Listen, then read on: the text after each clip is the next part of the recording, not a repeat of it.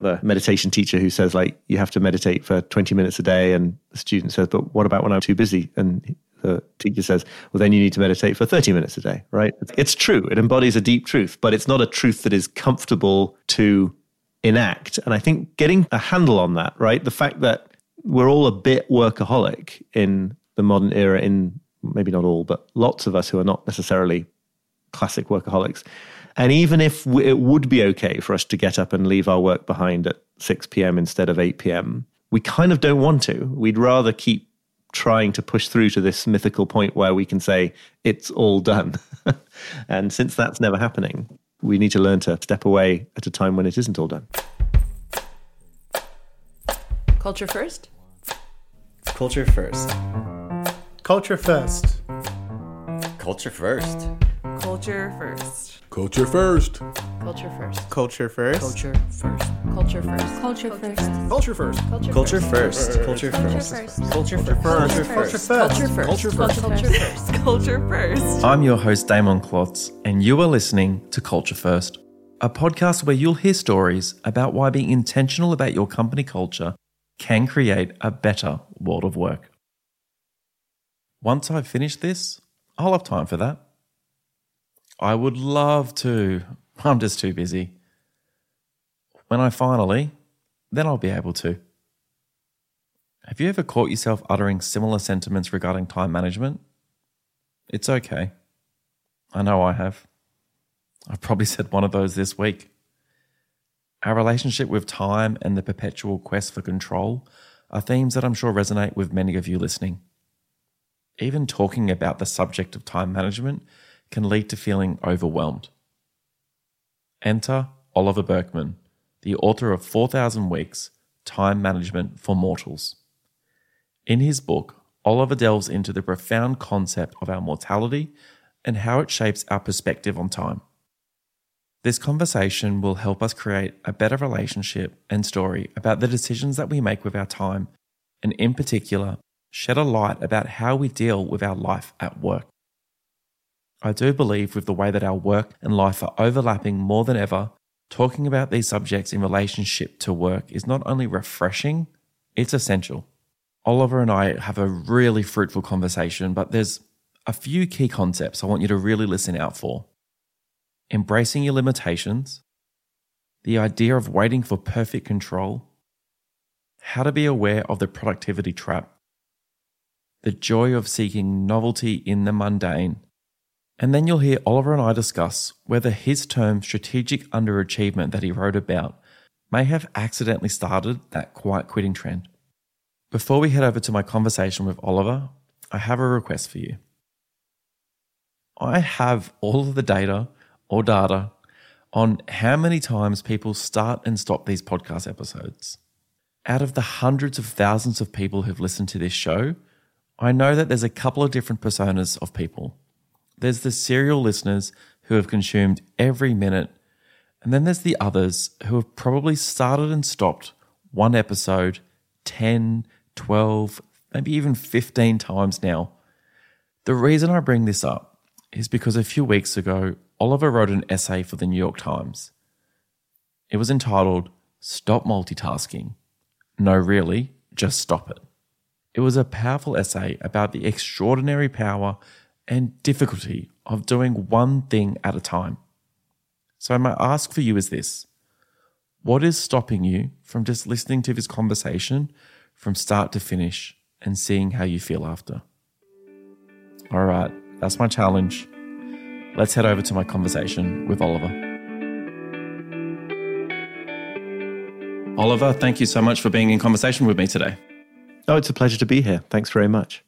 We first met last year because I invited you to speak at Culture First, which is the global event that Culture Amp puts on. And when I'm shortlisting speakers, there's usually a list of people who kind of enter my inbox and my world who are very much putting out content and writing for the world of work. And then there's this other list of people whose work is maybe somewhat adjacent to the world of work. An example might be an author who's written about mortality, but to me, I think your work cuts through to the very core about the how, the why, the what, the when, and sort of the where of work right now. And I kind of just wanted to open up by sort of saying why I found your work so interesting and why I thought it was of interest to an you know an audience of HR listeners and managers. And I think for me, why your work originally kind of stood out is because I feel like your book was written for the type of people who might typically run as far as possible away from self help books because it was more of a philosophical approach to time management, which is very much my kind of productivity book. And it did remind me a lot of Alain de Botton's work when he kind of spoke about things like travel, work, and love. And he invited you to be in conversation with the topic instead of sort of telling you its definition. So, firstly, I just wanted to say thank you for writing a book and for your work that I think is very much a part of the world of work. And I wonder if anyone's ever had that comparison to um, Alain Botton's work before um, in conversation with your work. Uh, yeah, definitely, it's come up, and I and I've uh, I'm a huge admirer of uh, of Alain's work. So it's a, it's a really great it's really great company to to be in. I suppose the part of it that really resonates with me and that I am really trying to embody is yeah, it's like here we are having this conversation trying to figure out this business of being human of which you know work is an incredibly important central part as opposed to like yeah I, have got all the answers and now you lucky lucky uh, mortals get to listen to me tell you how to how to live. That doesn't. It, it, uh, firstly, I don't know how to live, and secondly, it doesn't work anyway. Right? That's a completely ineffective way of of, of dealing with things. If I am doing something, I guess one way of thinking I like to think about it is I'm articulating, maybe making conscious things that we do all already know about our finite capacity, about the nature of work, about the nature of our interactions with other people. It's not news but it can be news in the sense that we put quite a lot of effort into um, not thinking about things. And uh, so it's sort of a gentle prod in the direction of thinking about them, I suppose. Given all that, should we start this episode with the warning for the listeners about the existential overwhelm they might be experiencing while listening to this episode? Should you give your normal sort of listener warning? yeah, right. The warning is always like you can.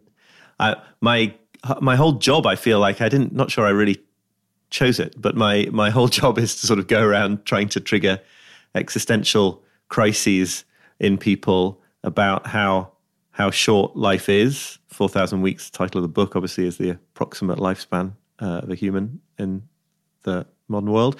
Um, but also then sort of running after them saying like no no this is a really good existential crisis to go through it's it's it's relaxing and it's empowering it's not um it's it's not something that uh, you should uh, regret uh, having having had to experience because um, when you truly understand how big is the mismatch between our finite capacities and all the things we could in theory be doing that is actually the beginning of being able to take effective action and do so calmly. It's not a not a despairing uh, thing at all.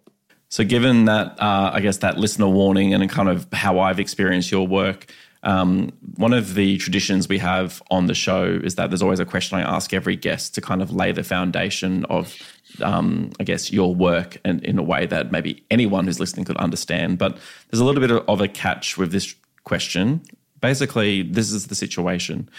A curious 10 year old has come up to you while you're on a hike in the English countryside and they ask you, What do you do for work? How do you answer? I mean, the honest truth in a very mundane way, my response to that question is I write books. Um, even that's kind of interesting to me now. I think about it because I do a whole lot of other things, and and yet I guess that that is the bit I'm think of as the centerpiece or the linchpin or that I'm proudest of or something.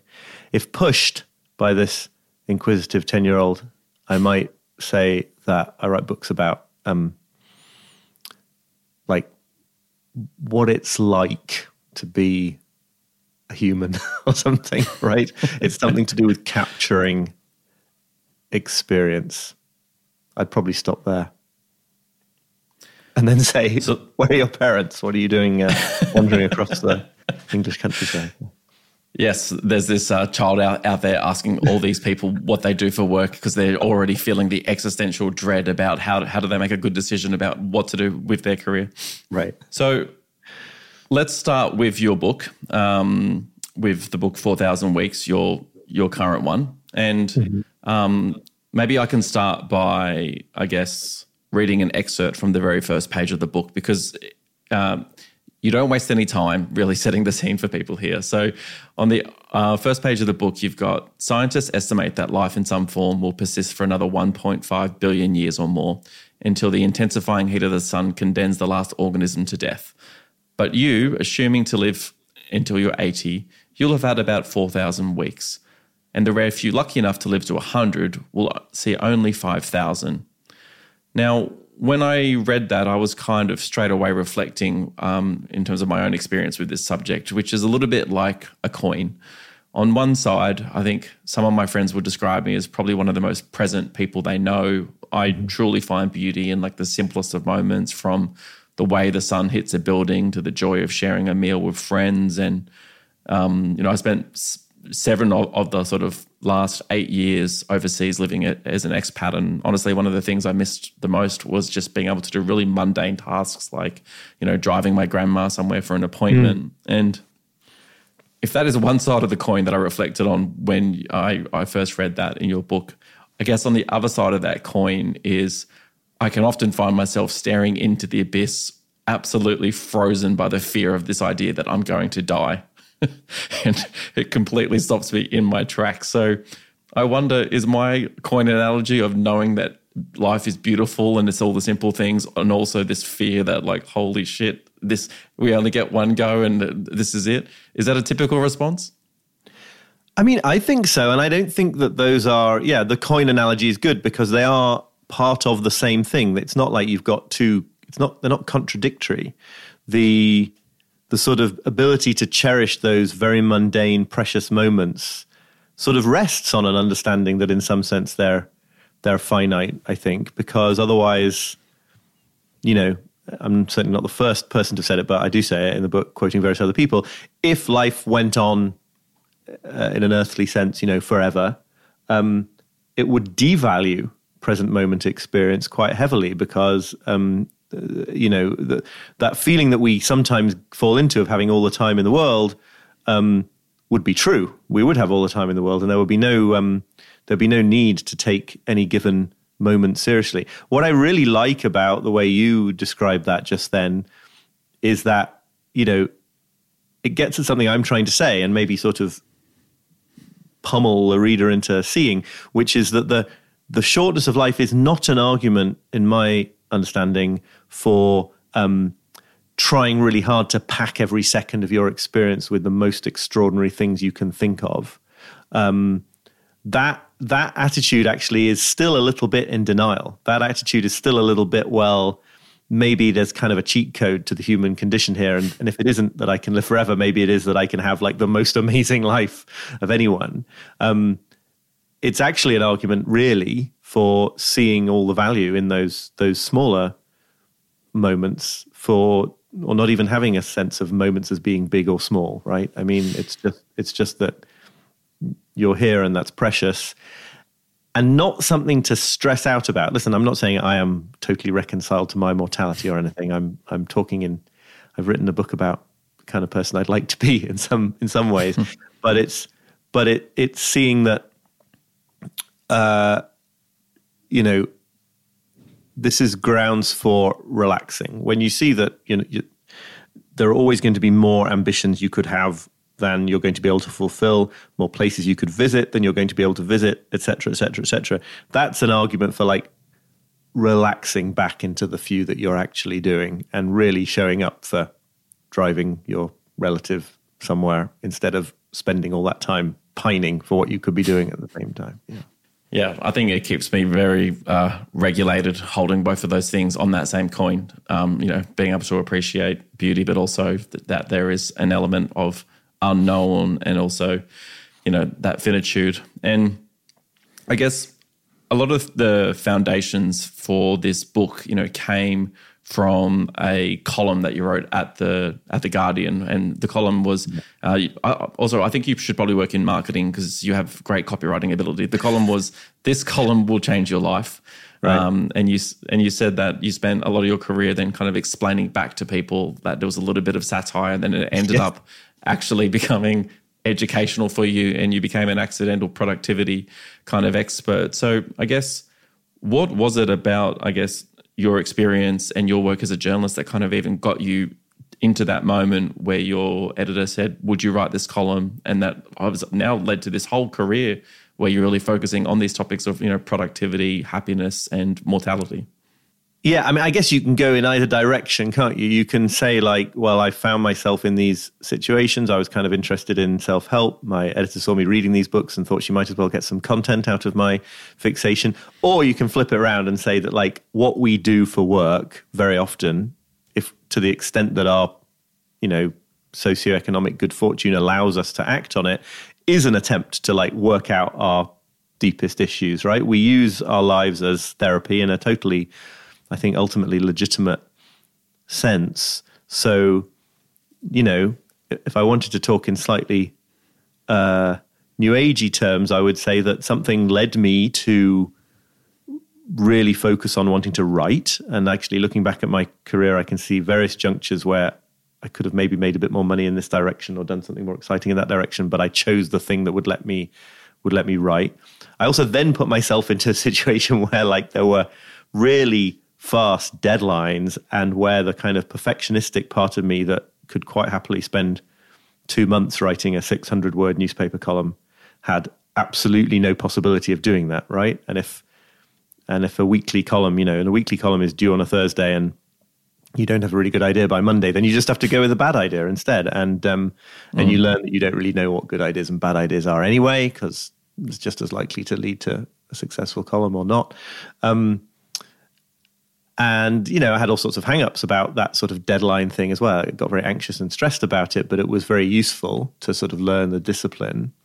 Um, and then, yeah, I managed to like finagle this a situation where I was writing a column about the sort of issues of time and obligation and struggling to fit things in and feeling like I needed to do more in order to be like in order to sort of justify my existence. So all these kind of quite deep ther- therapy type issues, no more extraordinary than anyone else's, I think. But I was just really lucky to have these opportunities to kind of explore them head on as the thing I was doing with my day job. Yeah, which was great. And then, you know, it's very useful just in a more instrumental way to have a sort of short, regular column as it is to do a blog or anything where you can sort of experiment and test out ideas and see how they build into the things that might make larger works like a book. It is interesting when we find ourselves in a position where we're kind of experiencing some of that live therapy that ends up helping us a lot, but we're kind of doing it in service of others. I know you've been a guest on um, Steven Bartlett's show, Diary of a CEO, and he sort of said that you know a lot of his you know work on that podcast is really helping him understand things and. Um, you know, even on this show during the pandemic, we did a um, at the start of the pandemic, we did a series called "Working Through It," where I was interviewing experts with the questions that I had every single week for 13 weeks about our experience working in this unknown environment. And, you know, it really forced me to kind of have to reflect. And I, was saying the other day, I, I struggled. To, I struggled to listen back to it because I really was working out loud on some of the hardest things that I was trying to, you know, experience as someone living in a foreign country during a pandemic. And um, obviously, that column has also played that role for you as well. So it's just interesting when we sort of do some of this work on behalf of trying to serve for others, but ultimately, it also does really help ourselves when we spend the time journaling and reflecting on it. Absolutely, and it's just I'm always amazed at how synergistic it is. How sort of, um, you know, if you're ever worried about as a writer anyway, if you're ever sort of worried about uh, admitting to some way in which you don't have it together or something like that, I sometimes I'm like, well, if I write about this issue in my email newsletter, will people finally be like, oh no, this this guy's just crazy? But obviously, always that kind of sharing turns out to be really helpful for other people as well. So there is just this like ongoing process of sharing all the ways that we're all in the same boat, basically, that I think is really is really uh, powerful. Yeah. So I wanted to spend a large part of this conversation, you know, like I said, when I first invited you to speak at Culture First, it really was because I saw so many of the topics that you were writing about playing out in the workplace. So I wanted mm-hmm. to, um, it'd be very easy for me just to use this as a great chance for us to catch up and talk about, you know, my current thoughts on my own mortality. But um, I wanted to center this part really on, I guess, um, there's a group of people out there, leaders inside of organizations who are currently managing mortals. And they might not understand how to manage people who are dealing with their mortality. So if you're a leader out there who's currently managing a team of people who are mortal, this section's for you. So hmm. I wanted to start by, I guess, you talked a lot about acknowledging the impossible number of demands that are placed on us in the modern world of work. What do you say to the person who replies and saying that, look, in my current situation, I actually do have to handle an impossible amount. I don't have any luxury of giving up the struggle to do it all. So, you know, that advice just doesn't make sense for me. It's such a totally understandable reaction. And it's understandable because, like, I think it or catch myself thinking it, you know, uh, to this day about my, you know, incoming work. I think the sort of the tough love way into this is to say if you have an impossible amount on your plate, in other words, if the things that are expected of you at a certain and the standard that's expected is is just is is not possible, like for real, then it doesn't matter how much you think you have to do it, right? Because that's what the word impossible means, and it's actually similar to saying like, well, I absolutely have to make two plus two add up to five. Like it, it doesn't. And and that's not going to be happening. And so it isn't a question of saying uh, I, I can't afford to make sacrifices and trade-offs. It's about saying I will be doing that anyway. My situation means that I will be doing that anyway. This organization will be doing it anyway. Something will get deprioritized as a result of prioritizing something else. The only question is whether we're going to do that consciously and humanely and in such a way that we all get to sort of talk about what's happening and then really focus on what we've chosen to prioritize and not feel too bad about the things that we're going to have to at least temporarily neglect. Or if we're going to exist in this constant state of trying to convince ourselves and each other and the whole organization that in fact there exists some way of prioritizing everything and only uh, only sort of shaving off things that were inessential, as opposed to what I think we all have to do as humans and in organizational life, which is see that there are more genuinely meaningful and important things to do with our time than we have time to do. It's not just that if you get rid of the the sort of chaff, then you've got all the time you need for what matters. It's that you need to get rid of or back burner some things that legitimately uh, you could say matter.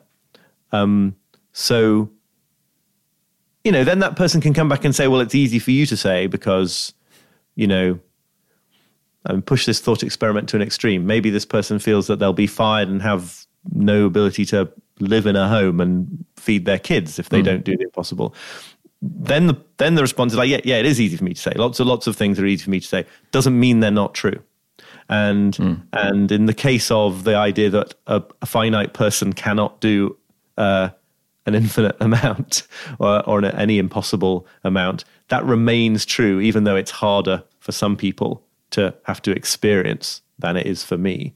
Um, that doesn't actually mean, mean that there's got to be a way around it. So it's kind of bleak, but but the bleakness is the beginning of the answer, right? Because especially as leaders, I think if people can acknowledge and model and in all these different ways not pretend that the people they're managing and leading ought to be able to solve impossible problems, then everything can change. And then we get to do things that the other kind of impossible, right? Which the other objection comes in sometimes like, well, all sorts of technological breakthroughs, things that people thought were impossible. And if people hadn't aimed to do the impossible, we might not have all these amazing breakthroughs. To which the answer is, yeah, right, they obviously weren't impossible, not in the sense we're talking here. They were possible. Um, and in almost all cases, if you look into the background stories of how those things came to be, it was because people were willing to not attempt to get their arms around an impossible quantity of things and to focus on on these extremely ambitious but in fact not impossible goals. I guess if that's one of the questions that people are holding in terms of there's just so much stuff to do, or like there's no way I can let any, anything go.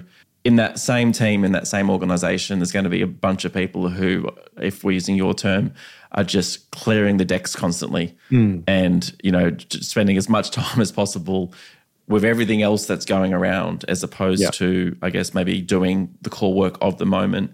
I know you had some really good examples of clearing the decks um, in terms of what people are doing in their personal life. Do you have any examples or thoughts on what clearing the decks looks like in the modern workplace right now?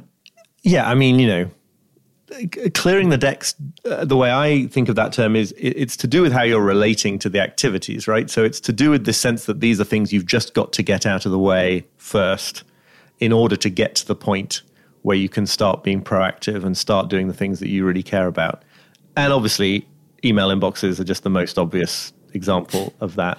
But really, anything that functions in that way as a bucket that collects stuff, right? So um, it's it's email, but it can be all sorts of um, pending requests from people. It can be whole projects that, um, for whatever reason, have come to be things that just like you've got to get to the other side of them before you can before you can get to the to the next thing. It's the part of their of work that people think of as the admin and the paperwork if they're not you know admin professionals if they're if they're the stuff that they see as kind of like well this is what keeps it all going. And on some level it maybe does right? It's not that you can neglect that stuff completely but that if you approach it as first of all each day or first of all in my career i'm going to get all this stuff out of the way uh, you never get there. The decks are never clear and you expend all your energy sort of on the things that by definition you're saying are, are kind of secondary to the thing you, you, you want to be doing.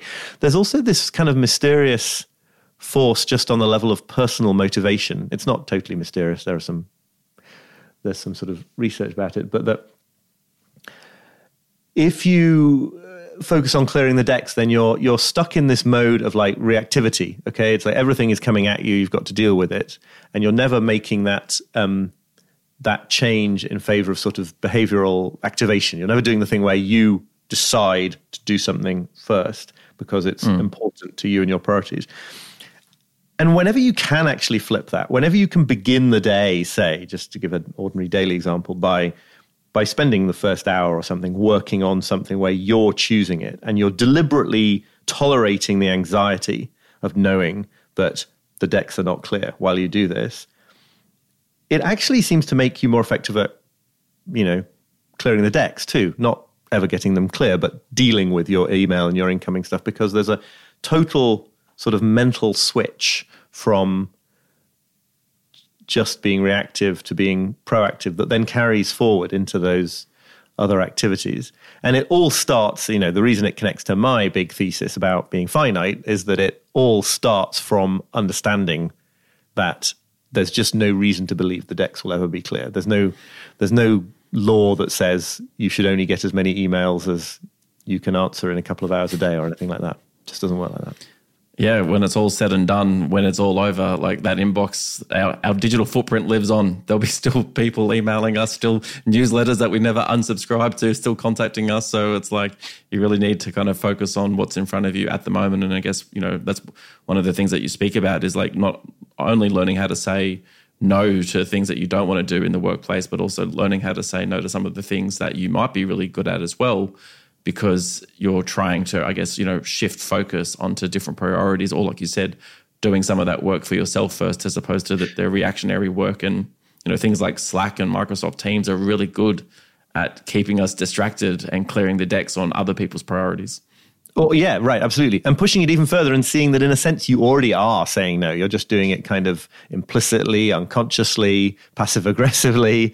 And so we're just again talking about like the the the switch from unconsciously doing what we must do as finite humans to consciously doing it and therefore, you know, making some better choices and feeling better about them. well-being is obviously of great um, you know i would like to think well-being is always of great concern to leaders but i think over the last few years with the different working environments the amount of work people are doing for those you know people who have been working remotely um, and i guess one of the ways that we're finding ourselves you know i guess right now is that a lot of companies are trying to find short-term success due to some of the economic pressures especially you know for a lot of people who work at technology companies or startups there's been a whole bunch of pressure on sort of short-term success and you know, a lot of tech companies use things like sprints and quick win projects in order to get ahead. And I wonder whether you think this kind of work style and working in in sprints or agile working ways is that helping people focus on the task at hand, or do you think that this is just another way to get team members to take on even more work in a short space of time and increase the risk of burnout? Yeah, it's a great question, and I mean, I don't, I maybe don't know enough um, to say like how commonly this is being used in one way rather than another. I think what it makes me see is that for this kind of organizational level, team level strategy, the same thing applies as applies to uh, all sorts of individual time management techniques, like the the fabled Pomodoro technique, where you divide your work into twenty five minute slots, and and and all sorts of other techniques. And it's this: it's that there's nothing inherently right or wrong about most of these techniques. I mean, there are probably a few bad ones on the fringes, but it, it, it's entirely a question of the spirit in which they are um, engaged, right? It's entirely to do with what you're trying to get out of them. And if you, I'll switch back to the team level in a minute, but if you're if you're dividing your time into pomodoros or some other kind of way of time boxing in order to sort of bring a sane relationship between the time you have and the priorities you want to choose so you can make, go through that process of mapping them out and then calmly work through them fantastic if you're using it because you think that this now is the is the method which if you really bring more self-discipline to it than you've ever had before and you really bear down on it finally you're going to make yourself into the kind of person who is infinitely productive and capable then that's just enabling you, right? That's just enabling your your issues rather than uh, helping you through them. And I think the same applies to things like sprints because, um, yeah, if it's if it's all based on this notion that a a moment must be seized and a competitive edge must be obtained now um, in order to for it to be plain sailing later, then uh, I, I think that is falls prey to all the same problems and is going to sort of exert all the same anxieties and stresses on the people on the people doing it. It's it's to get to something specific in the future where we won't have to make tough decisions about time or something like that, and then that will just fuel the flywheel of anxiety. Do you fuel flywheels? I'm not sure. Anyway, you know, that'll just make the make the whole that'll ramp the whole thing up. If, on the other hand, you know, it's a question of saying the decks will never be clear. Uh, we've only got finite capacity, but we choose for the next days, weeks, to bring all our finite capacities to bear on on this challenge. Then you can immediately connect to a kind of spirit of fun, right? That's why you're that's why you're you're doing it for almost because it's fun to do it, even though we don't like to talk about things like fun in this context. And and like actually, if you want, based on whatever amount I know about building a um, a successful organization, and you know, uh, there's a certain scale of organization that I don't claim to have experience running or anything like that, but like you want to be harnessing the power of fun, right? You don't want to be saying um, you have to sort of push back against that and resist it. You want to be getting into that space where the things people want to do that where the energy naturally arises can be allied with the goals you're trying to meet it's otherwise it's like saying we're going to try and achieve this uh, milestone without using electricity or something right i mean you you want mm. to bring all those forces to bear and and that can only really be done with more focus on well-being and presence in the moment and you know what the big questions of why we're all doing any of this in the first place Culture First means Culture Amp. I'm Didier Elzinga, co founder and CEO. Together with thousands of customers around the globe, we're co creating a better world of work. That means enabling leaders to drive their most impressive performance outcomes with real time insights, data, and predictions. Our podcast is called Culture First because when you get culture right, your business succeeds at a rate never thought possible. Join us at cultureamp.com to see what it's all about. I guess one of the other uh, strategies that you know companies are, are, using in terms of prioritization and language that I've heard is this idea of you know doing less but doing better. Mm-hmm. And I guess by you know it's very easy to throw a thousand things at the wall and go here's all the things that we could do and let's do them all as opposed yep. to picking a few things. Um, do you have advice for companies, especially you know if you think about maybe some of the current context of you know the amount of layoffs happening around the world? People are going to be finding themselves that there is now definitely less people around mm-hmm. to do some of that work, but there is still a high expectation on doing good work in order to keep companies going. Yeah, what advice would you have for someone who might be working on a team where there is now literally less people around to do that work, but they are being told that they need to do better quality work? I mean, again, I guess it's a question of whether you're focusing on the situation of the person who is receiving sort of incoming stream of demands that exceed their their uh, capacities to do those things well. And there, I think you know, there's a lot to be. this is slightly borrowing from work of Cal Newport, I think, really, but there's lots to be said for um, for anything that you can do in your position in an organization to start those conversations, the kind of conversations that have to do with saying like I'm really excited about putting this on the front burner. So naturally, we're going to need to talk about what goes on the back burner as well in order to in order to make that happen. If it's if it's someone with more authority, it can be as a matter of communicating this directly that you you you do not expect um, uh, that in in communicating priorities, you do expect there to be posteriorities. You know, things that things that get set aside in order to focus. I think one thing that I don't quite I'd have to think about how you operationalize this in different contexts. But one thing that is incredibly valuable has been for me is any sort of strategy that you can that you can implement that that allows you a little bit of time to see the results of working in this more sort of in this calmer, more fin- finitude, accepting way is really powerful. Like if you can if you can build it into your personal practice or to a company's practice to sort of come back and see what happened after a couple of weeks of taking a saner, uh, more realistic approach to email, figuring out how many people actually were, you know, a- how many actual crises really did happen, how people responded to the idea that that that a reaction that the response to an email might not be instantaneous, but it would be reliable. You know, it would be within the next day or two days or whatever, and, and, and as opposed to it being completely immediate. Anything that you can do to sort of treat this way of working as an experiment in itself, it, it seems to me always so quick, the evidence that that what you fear is going to go wrong if you work in this way uh, uh, doesn't doesn't go wrong, and that lots of things go right.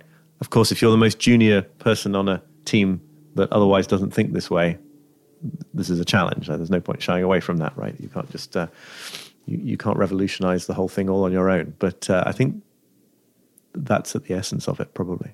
One of the other subjects that I wanted to touch on um, that I think uh, are you familiar with the term quiet quitting, which has been written about a lot over the last sort of 12 to 18 months? I'm certainly familiar with it, but it seems to have many different nuances and definitions. So if we're going to talk about it, I'd love to know what, what you what you're meaning by it specifically, I suppose.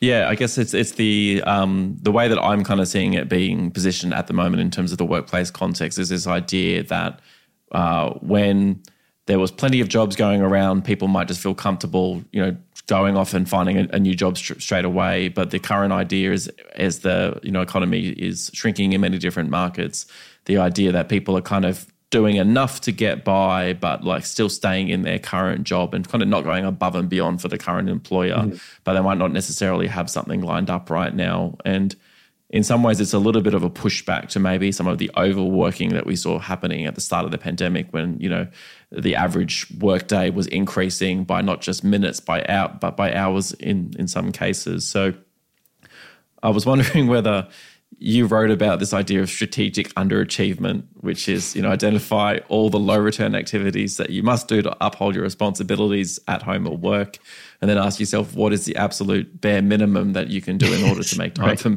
what matters most. Do you feel any do you feel any part responsible for this idea of these quiet quitters going around finding the bare minimum to do inside of the workplace right now? Uh, well, uh, gosh, maybe I don't know. Uh, uh, one thing that always intrigues me about this idea of quiet quitting is it doesn't seem to. Is it always meant to be a prelude to then just kind of eventually resigning, or is it just meant to be? Is it is it just a way of sort of working to rule and doing lots of other things with your with your life as for as long as you can get away with it? I don't know. Yeah, I think it's kind of just people are a bit a bit checked out, and they they haven't actually Right. quit the org- organization, but Right. they're not exactly trying to achieve any more. And you know, there's different sort of memes going around that you know people who haven't received you know pay rises or anything for a long time are like, well, I'm just reducing how much I work Right. down to basically what you're paying me in the market Right. economy right now. Right, right. I mean, so there's two there's two sort of senses in which this idea of strategic underachievement gets used, and one of them is pretty uh, overtly meant in a comical way. This idea of like you know, if you uh, if you really hate changing the toner on the office photocopier. This is an anecdote from a time when we all were mainly in the office, I suppose. If you really hate changing the toner on the office photocopier, then just do it once, do it incredibly badly, and nobody will ever ask you to do it again, right? So there's a kind of um, there's a kind of uh, obnoxious way in which you can uh, push tasks onto other people, not by refusing to do them, but by doing them willingly and then screwing them up. Um, the other sense in which I think this this concept has some more has more more value is just again coming from the lens of finite capacities understanding that you know you are going to not be operating at 100% on every imaginable dimension in life at any given time. You uh, it's not possible for me to give all that i feel i want to give to my to my writing work which in this case you know it's work i really care about so it's a little bit different from some of the quiet quitting cases but and at the same time give all the time i want to give to being in the my six year old son's life, right? Because that would, on some level, be every waking hour. That he'd probably hate that, but you know, um, in principle, we want to do everything all the time. And so, being strategic about which dials you're turning down to what degree for how long is actually really important. If I could say to myself, well, look, for the next couple of months, because of all these important deadlines, and obviously with my wife's cooperation, if I'm going to be a bit less present as a parent for a couple of months, but then I'm going to consciously switch that balance later on, and that that makes sense to do it. Like that's a much less stress free and much less stressful and more efficacious way of balancing these priorities. It's like, okay, I'm not actually going to be excelling in like I'd like to in this field right now because that's coming uh, later.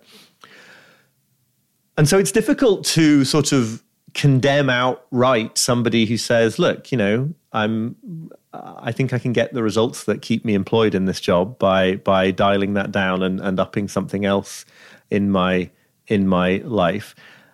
I think where it clearly becomes kind of well, it becomes an issue for an organization, obviously, where the where it's not sort of possible to understand the results that are coming. And like on one level, if if somebody can do their job excellently uh, on a few hours of work a week, there's an argument for saying they should be fully permitted to do so. If they're not doing it excellently, then that's the same challenge as in any other context where somebody's not doing their job excellently, and uh, you know the same set of ways of dealing with that and responding to it seem to be uh, open in the in the quiet quitting case. I can't help thinking of it from the perspective of the the quiet quitter and saying that in a lot of cases, to the extent that this phenomenon is real, this must be not because somebody is saying, "Well, look, I love my job and I love my personal life, but I've decided to shift the balance," but because they're saying, "I I'm not getting meaning from this from this job. Uh, I can't quite face trying to uh, reorder my life in such a way that I can make money doing something that I that I love. So I'm just going to, um, you know, ease up on it to the extent possible. The problem is that this is no way to live, right? People have to, and in some ways, people in much less fortunate socioeconomic situations have always had to, right? You do. There are lots of jobs in the world that are that it would be great if people didn't have to do. Um, and nobody, I assume, loves doing them for themselves, but they're doing them because supporting their family is meaningful to them, and you know, living in the house they live in is meaningful to them uh, for one reason or another. So, you know, the, the the the hope would surely be in those cases that that you could um, rethink work in ways that it wasn't something that had to be minimized because it was not meaningful. It still has to be uh, proportionately sized relative to being finite as a human being. But um, you know, I think I think I guess the the the tough question I'd want to ask myself if I was a leader in an organization with a lot of quiet quitting going on is like, what's missing from that work that um, that makes this the, the the right strategy to take? I don't know. Some slightly ill-defined thoughts there, but maybe they're maybe they're thought-provoking in some way. Well, we won't put on paper that uh, it, it, was it was your book which inspired all these people to uh, start quiet quitting around the world. I, I do know a they handful were- of people who have loudly or not unquietly quit as a result, they say, of um, Oh, wow. of reading the book. But I think that uh, I think that's a question of helping them articulate things they already believed. I don't think it has this kind of um, like magic power to, to, to, to reduce the uh, workforce of companies. That wouldn't be very a good thing if it did. I was just uh, imagining these employees were being asked to like you know do these tasks that they don't want to do, and they're walking around going, "Well, I'm actually strategic underachieving on that because it's, Right, uh, this right, book told me it's a coping mechanism to deal with my own mortality, so I'm actually not going to be doing that today." One of the um, other subjects that I think that you wrote about, which doesn't really get discussed enough, I think, in the workplace, is how hard it is for for people to actually find time for rest. And um, you know, if you look at all the different studies based on the amount of time taken off in places like the US versus Europe versus um, Asia Pacific, you know, the time really is very different based on the sort of the economy and the market that you're working in. And when times are tough economically, it's very easy to start working later, let it encroach on other activities that are important to you, and maybe even delay things like time off. So my personal take on that is, you know, when the world is asking more from us, I'd argue that leisure and rest time is actually even more important. Um, would love to hear your thoughts on how you're seeing, you know, this topic of rest play out in the current market economy, and you know, is there any way to make it easier for people to actually learn that recharge and and and, and rest is what we need in order to actually work better and be able to kind of make the most of our time. Yeah, no, I mean, this is absolutely on point, and it's always something that I have sort of personally struggled with as well. I think it uh, in a number of different ways, right? There are big, big socioeconomic forces pushing us against resting. There's also this kind of instrumentalization of rest where, um, you know, you even hinted at it yourself about how we need to rest in order to work better. And we do, right? You will work better if you rest but one hopes that that's not the only reason that we're spending some of our life in recreation, but that it could be for itself, um, the, the value of the activity itself. And then, thirdly, there's the fact that we sort of collaborate with this. We find it, anyone who's sort of moderately, at least, driven and ambitious in their lives in the modern world finds it quite hard to rest. It's not just that we're being stopped from doing it, it's that we kind of feel antsy and restless when we when we when we try.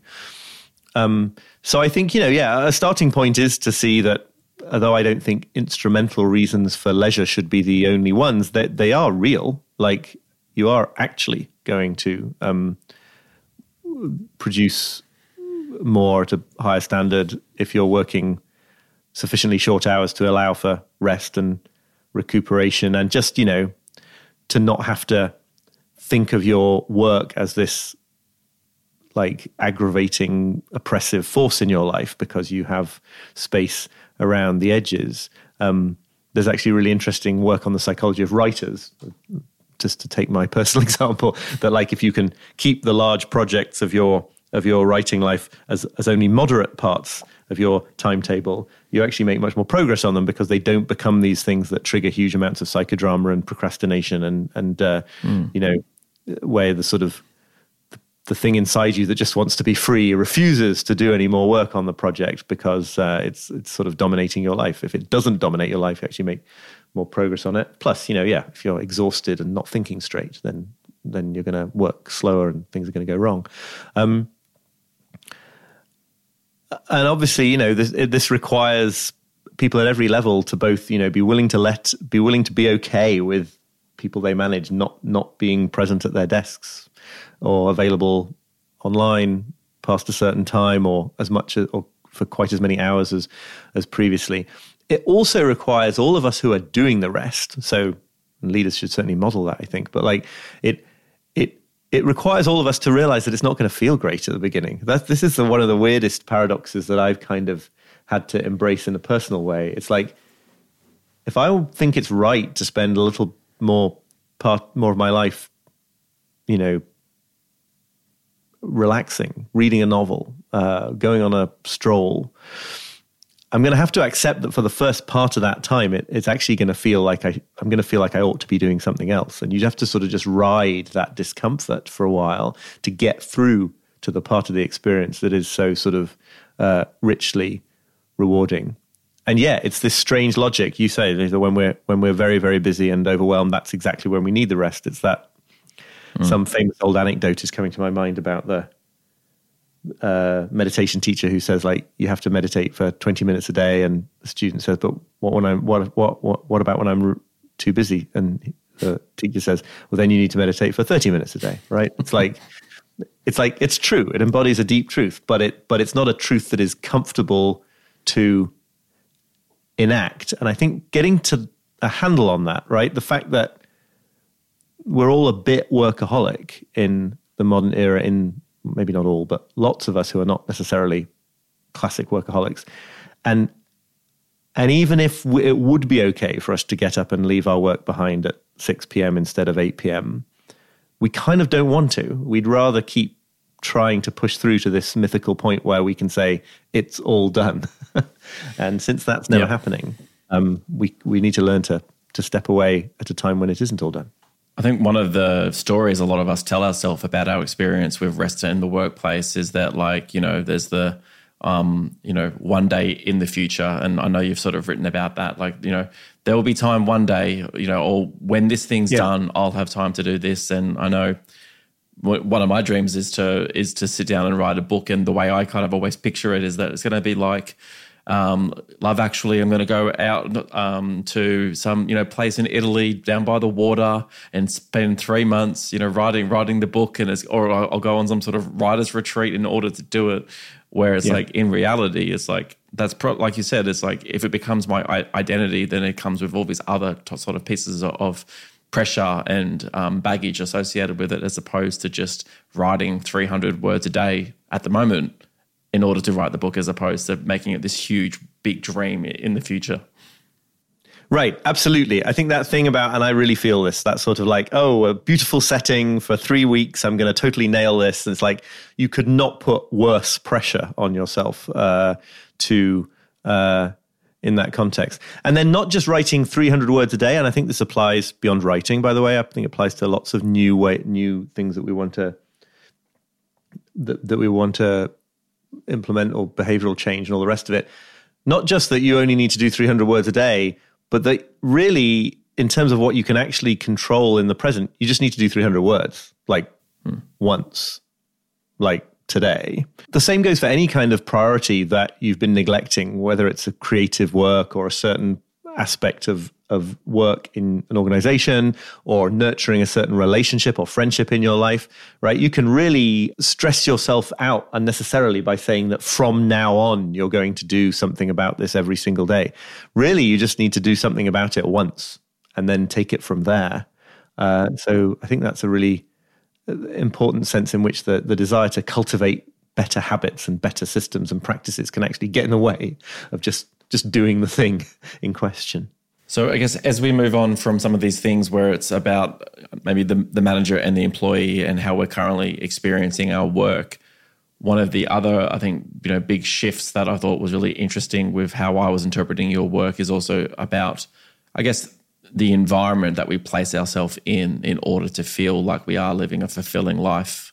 And you know, one one of the biggest trends that we're seeing at the moment is this idea of the workplace and like where people are working from. And there was a moment in your book, um, you have a chapter where you were writing about sort of the, the happiest person in the world who sort of lives on this cruise ship and has created a lifestyle where all of the mundane tasks are no longer, you know, a, a worry for that person. And then you connected that story to the idea of digital nomads and how they're really looking to like remove themselves from the system in order to control more of their time. And I think both of these are examples of people who wanted greater freedom and control, but like kind of removed themselves from a part of society in order to achieve what they were wanting and to maybe increase their happiness in their eyes. And I wonder what you think about, I guess, the workplace as a as a system. You know, going into an actual workplace, even if it means that we have to deal with some of the more mundane tasks like commuting or chit chat in the office or just like all the little things that maybe working from home or being a digital nomad is kind of removing for us. Do you feel like being part of that actual physical workplace system is actually good for us? I think it really is. And by the way, you're referring there to a short film called The Happiest Guy in the World. It's a, the guy who lives on the cruise ship. It's a darkly ironic title uh, that the filmmaker gave it uh, because he's not happy, right? I mean, uh, or maybe, as I say in the book, maybe he is. I can't quite tell, but I can easily tell that I would be deeply miserable in this supposedly perfect life that he's uh, created for himself. And the same with digital nomads. It's this wonderfully freeing possibility that then seems to lead to a lot of loneliness. I think there's all sorts of evidence to suggest that being held in certain kinds of collective rhythms and rituals, uh, of which showing up in the office for most of every weekday or several weekdays a week or something is is a sort of archetypal one. That there are all sorts of benefits uh, to this. I write in the book about the Swedish workplace tradition of the fika, which is a sort of coffee break that happens at the same time of day in uh, for everybody in a workplace in in lots of Swedish workplaces. And again, it's like it's the sameness of that time that the fact that you don't have so much choice about when it happens it's not really compulsory, but it's kind of expected.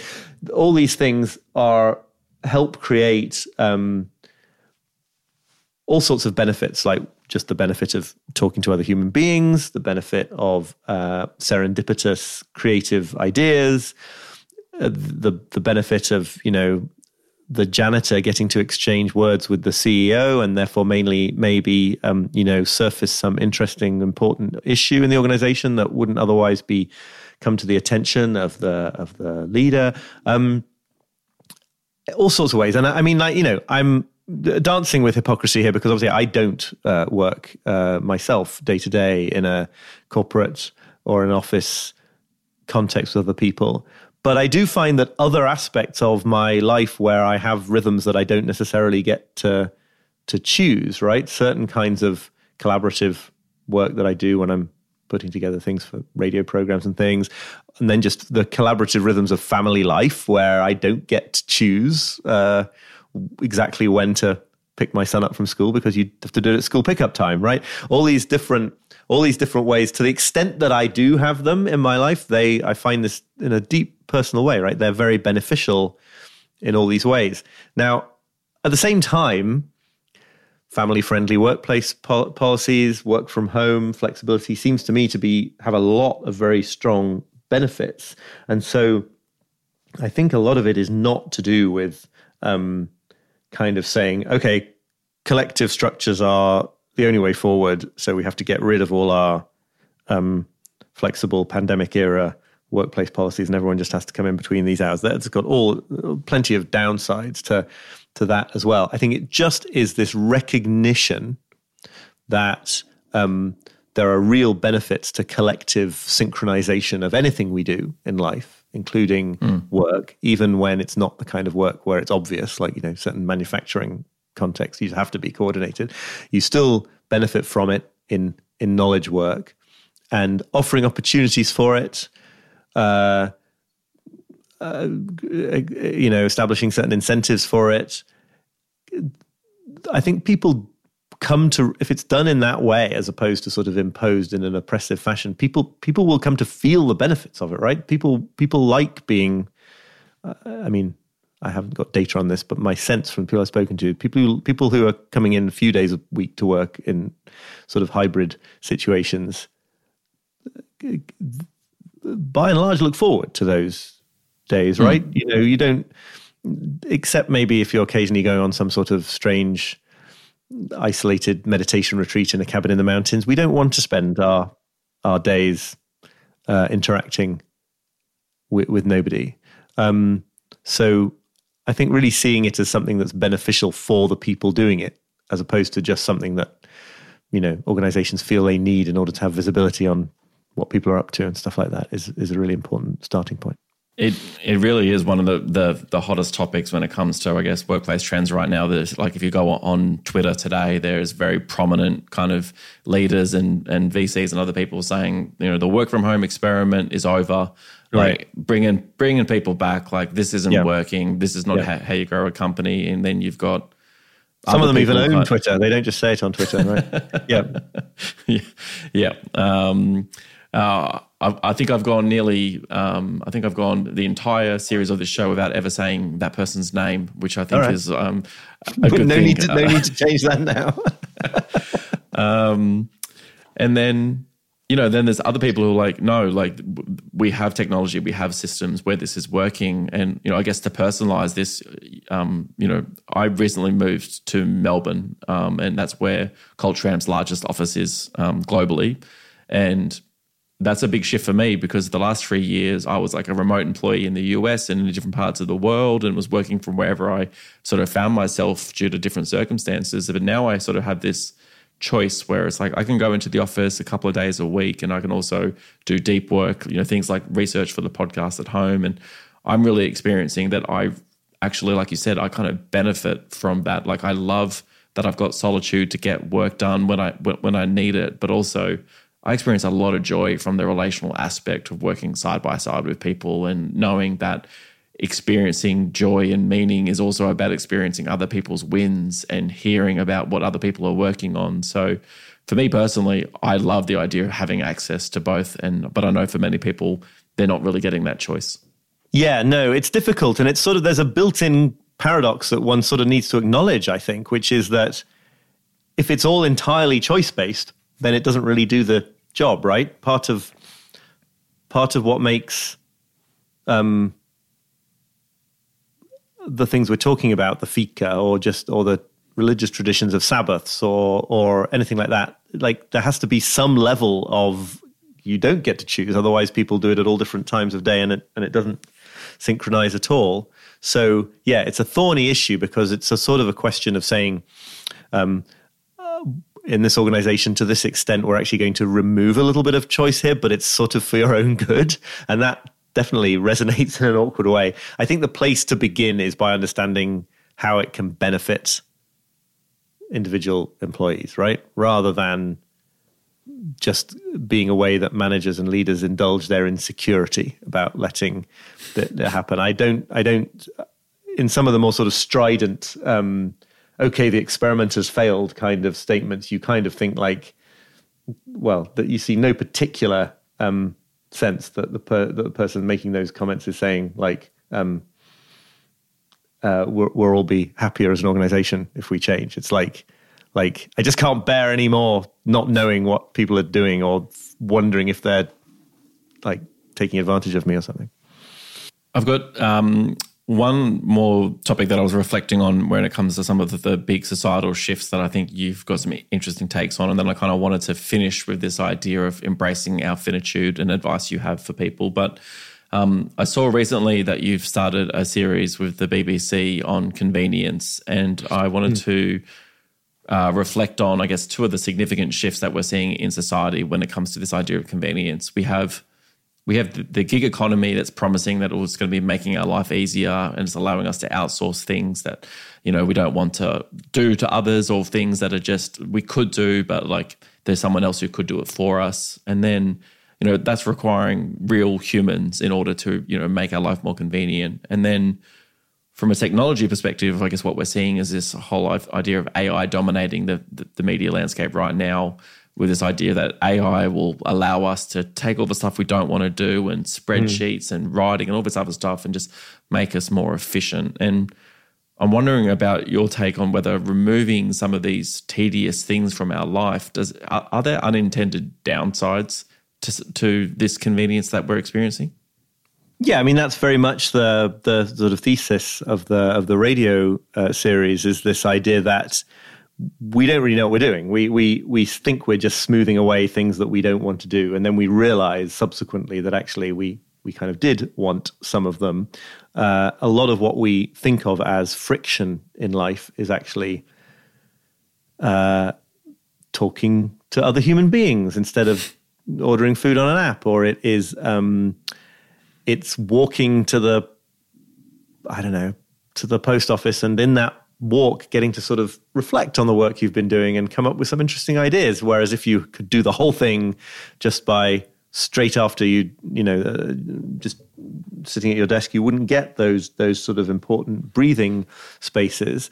Um, it's kind of caring for other people. Uh, I give the example in the book of um, of uh, using those services where you um, where you realize you're too late to send someone a birthday card on the other side of the world, so you so you like design it on a website and then they then they mail it locally, and it's fine, sure, better than nothing. But like, actually, it always leaves a little bit of a bad taste in the mouth because actually, the inconvenience of going and buying a card and writing it and doing it all in time to send it, some part of that is is an expression of our care for the other person. So in all sorts of ways, I think it's very easy to think of you know inconvenient things as just something anyone would obviously want to remove, and then actually there's there's all sorts of of downsides to doing so.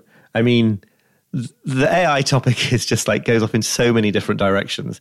Um, if you believe some of the worst predictions for what the AI is going to do to the human race, then um, then the idea that it might take away some some valued inconveniences from our lives seems like small fry. But if we, I do think that um, that just to to stay on that level, there are obviously going to be all sorts of unintended consequences on that on that mundane level. If I just to pick and just to use current AI, right? If I can get the sort of skeleton of some document I want to write automatically generated by ChatGPT, and then I am going to go into that and and finesse it and put it into my own voice. Like there are tons of people offering like dodgy online courses now telling you how to do exactly that, right? You can you get all your content written automatically and then you just sort of finesse it a bit. But who knows what sorts of uh, unconscious, important, creative things are and satisfying things are happening in that phase that is being is being eliminated. You know, I always think as a as a reporter, as a as a as an interviewer, as a, a, the Guardian, one of the things I would often do is like record a kind of hour long interview with somebody and then go back and transcribe it. And um, uh, these days, people sometimes are very surprised at the idea that you would personally transcribe something because it can be done either automatically or or cheaply by another human. And I have sometimes used those services too, just to be clear. But actually, there's something really important that happens. I know a lot of journalists, interviewers who transcribe their own interviews because there's something happens that's important when you're listening back to it, typing it out, and you're sort of thinking about the structure of the piece.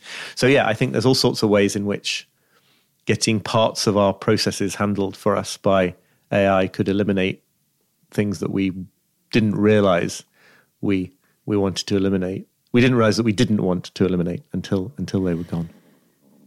Yeah, I think there'll be plenty more to come on that subject in terms of, I guess, how it impacts what we're working on and the decisions Yes, that we're kind yeah. of making. And yeah, like, you know, you, you don't want to lose the meaning from the work as well, which is, I think, is something that we've discussed is that, you know, what you work on, how you choose to work on things, but also the meaning associated with what you're working on is is really critical as well. Right. I mean, maybe one day I could get to the point where I could, uh, you know, have my email newsletter and my books completely created by artificial intelligence, and I don't have to have anything to do with them. I can just go and lie on a beach. I personally would be devastated. Like that. That is Yeah. not. That's not the goal I'm going for here. To to not get to engage with the ideas. Now I know that's a specific thing to me as a as a writer, but um, but I think it applies in lots of contexts. It's like we're doing this for some reasons that are not just the outputs. Well, even in in my role, I think one of the things that's really unique is that I have all these different inputs when it comes to what I'm sort of seeing, reading, and researching about workplace culture and, and what's playing out. And it would be very easy for me to outsource to a you know like a, a website where you pay a, a dollar per hour for someone to do your research for you, or even I could have you know put in to ChatGPT um, what are 15 good questions to ask Oliver Burkeman about Terrifying. this subject, Yeah. right? Yeah. Like Yeah. But I, I would have lost all of the joy I got from doing all the research and trying to work out how to contextualize parts of this interview for what I'm seeing in the workplace. So, Right. you know, I think, you know, the craft of work is something that we should always hold really special. Yeah, I think that's absolutely right. I think that's absolutely right. Yeah. So I know in your book you do have these, I guess, um, 10 tools for embracing our finitude. Was there any one of those in particular that stood out to you that you think helps us in the workplace context of like, I was even thinking about, you know, the idea that like there's all these people who might uh, read or listen to your book and be like, I can't believe I can't work at all the places I want to work, or or the idea of I've picked the wrong career and I don't have enough time to go do the career that I want to do. Was there any of those around embracing your finitude that you think are more relevant to the workplace compared to our personal life? Sure, yeah. I mean, I think one that springs immediately to mind, and as I say in the book, it, again, this is partly something I uh, found from Cal Newport's work and then sort of melded with my own uh, outlook, is what I call in the book a fixed volume approach to, to productivity.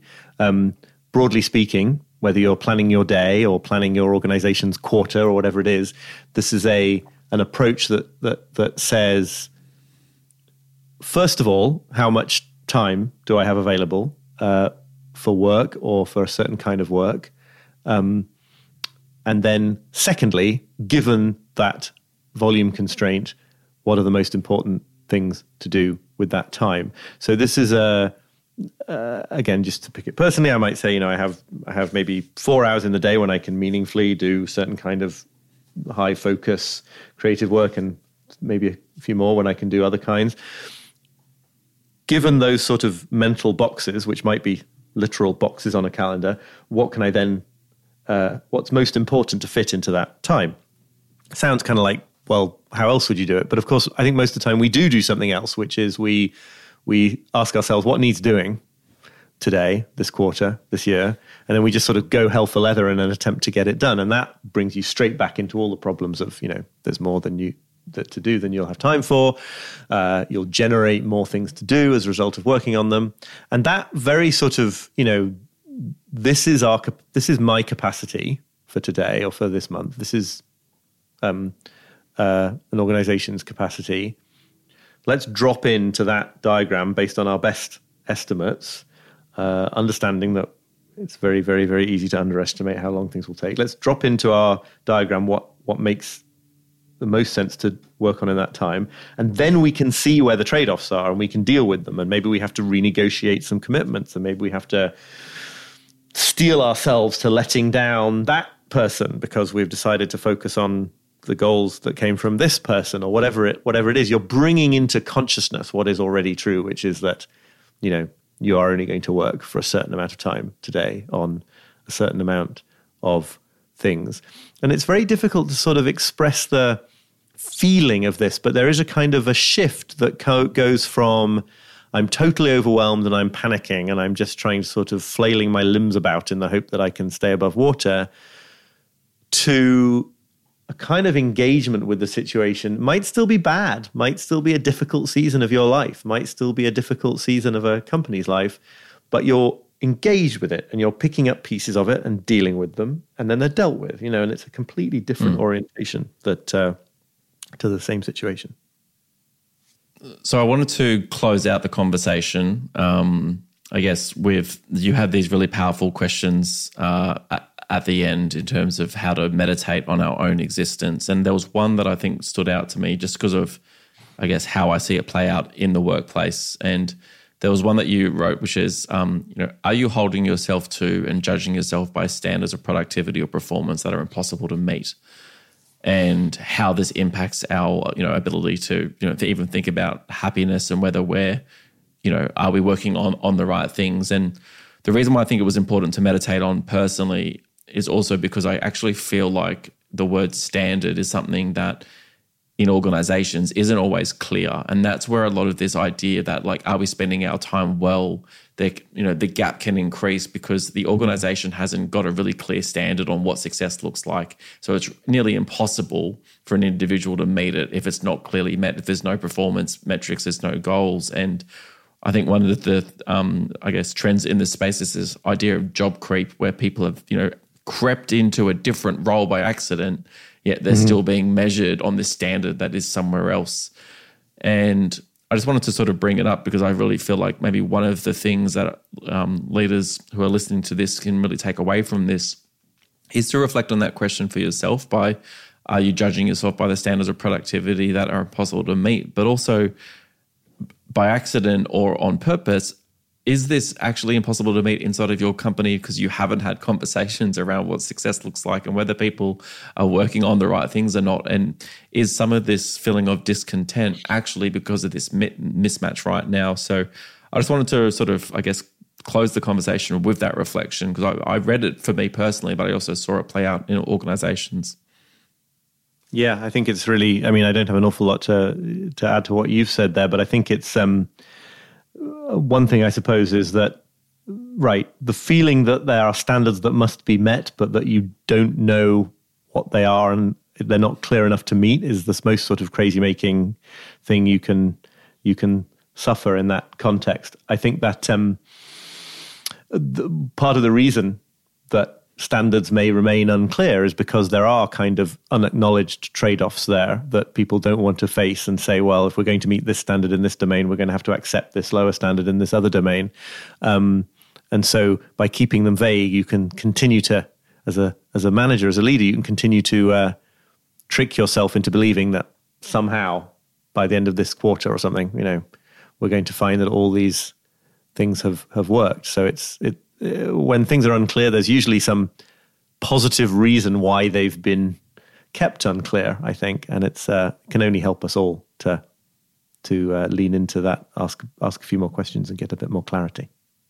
Well, I, I must say, I think um, your work is uh, very, very timely for the conversations we should be having about the workplace, as well as obviously what's been happening over the last few years in terms of where are where are we working from? Are we making the right decisions? Who are we spending time with? How do we wrestle with this idea of finitude as well as um, you know everything that that's possible? So I know that your books really helped me a lot as I flipped that coin between finding beauty in the everyday and also this uh, existential dread of am I living up to my own expectations and, and, living the best life. So I know it's really helped me, and um, that your content has been really well received by you know the Culture Amp and Culture First community. So I just wanted to say thank you so much for joining me on the podcast today. And is there any closing thoughts or remarks that you wanted to leave with the audience?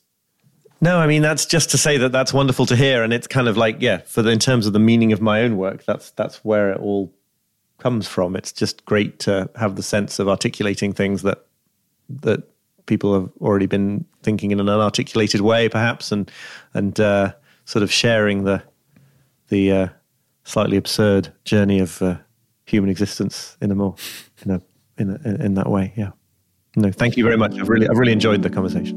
Yeah, amazing. Thank you so much for joining me today. Thank you. I hope you enjoyed my conversation with Oliver Burkeman. At the start of this episode, I gave you a challenge. Were you able to listen from start to finish? It's okay if you didn't. As I reflect on that challenge and on this conversation, I'm left thinking about where does a book like 4000 Weeks get placed in a bookstore? My opinion is that Oliver wrote a book that doesn't deserve to be added to the self help or productivity section. Because for me, I find that this work is more like philosophy and poetry about our relationship with ourself, our decisions, and how to spend our time on this planet. So while the title of the book was about time management, that's not the takeaways that I had. My biggest takeaway is that it's about where and what we pay attention to, which, in my opinion, is one of the only things we truly ever have control over. Over the last few episodes, for everyone who's made it to the very end, and congratulations if you have, I've been putting together some actionable takeaways for you, and here's what I've got for today's episode of Oliver. During your next one on one, whether you are the leader of the conversation or a participant, I'd encourage you to have a conversation about this concept of clearing the decks. What is the work that you're consciously or subconsciously spending a lot of time on that's just never going to get completed? The example that we spoke about in the episode was the email inbox. The only reward for answering emails quickly is the expectation that you can handle more emails and reply quickly. So I'd encourage you to have a conversation about the expectations around how you're working. And are there other high value tasks that you'd love to be focused on if you were able to come to an agreement about how much time you should be spending clearing the decks? I want to thank Oliver for his writing and for spending some of his 4,000 weeks on this planet with the Culture First community. I've been your host, Damon Klotz, and the Culture First podcast is brought to you by the team here at CultureAmp, the world's leading employee experience platform. Learn more about CultureAmp by heading to cultureamp.com. We believe in creating a better world of work.